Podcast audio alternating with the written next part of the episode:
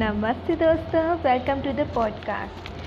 Today we are discussed how to maintain a healthy diet during COVID-19 pandemic. Eating the right kinds of food in the right amounts is very crucial for our health. COVID-19 pandemic has changed a lot in the daily lives of people. During these difficult times, it has become essential to maintain a healthy lifestyle.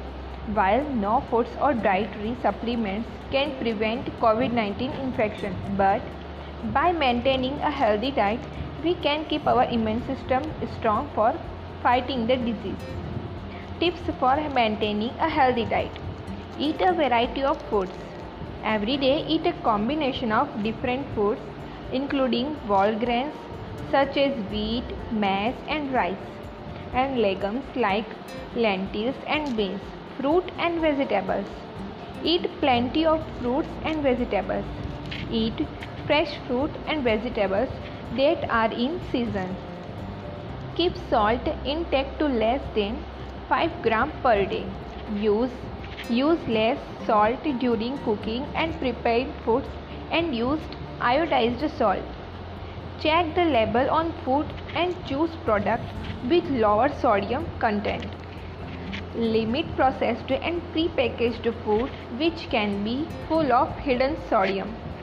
Remove the salt shocker from the table and instead use a fresh or dried herbs and species for added flavor.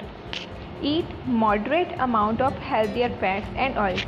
Replace butter, ghee with oils rich in healthier fats like olive, soya and sunflower or corn oil when cooking. Select low fat milk and dairy products. Avoid processed baked and fried foods that contain industrially produced trans fat. Try steaming or boiling instead of frying food when cooking. Limit sugar intake. Limit intake of sweets and sugary drinks.